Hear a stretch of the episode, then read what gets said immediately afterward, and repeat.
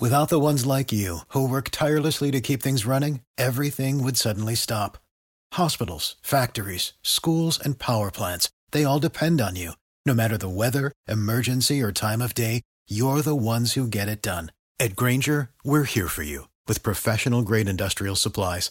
Count on real time product availability and fast delivery. Call clickgrainger.com or just stop by.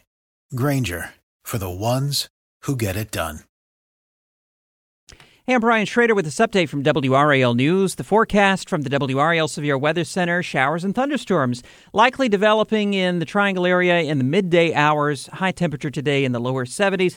Stay with the WRAL Severe Weather Center team on WRAL TV, WRAL.com, and the WRAL apps.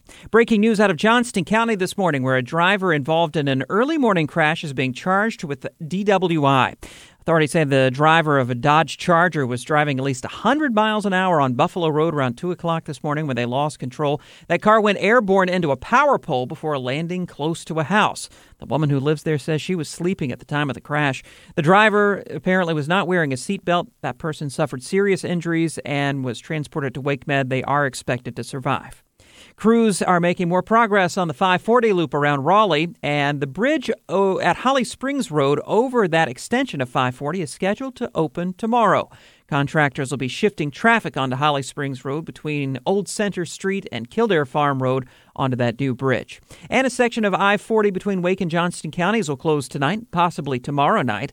The westbound lanes of I 40 from NC 42 to US 70 will close from 10 p.m. to 5 a.m. while crews work on that road. They're going to, again, close tonight and possibly tomorrow night, depending on the weather. Expect a detour in that area. And you have three more days to check out all the food and fun at this year's State Fair. This is the final weekend. The fair will wrap up Sunday at 11 p.m. Get everything you need to know before you go on the WRAL News app or on WRAL.com. Just search fair. Let's look at some of our top stories. Hope you have a great weekend. I'm Brian Schrader.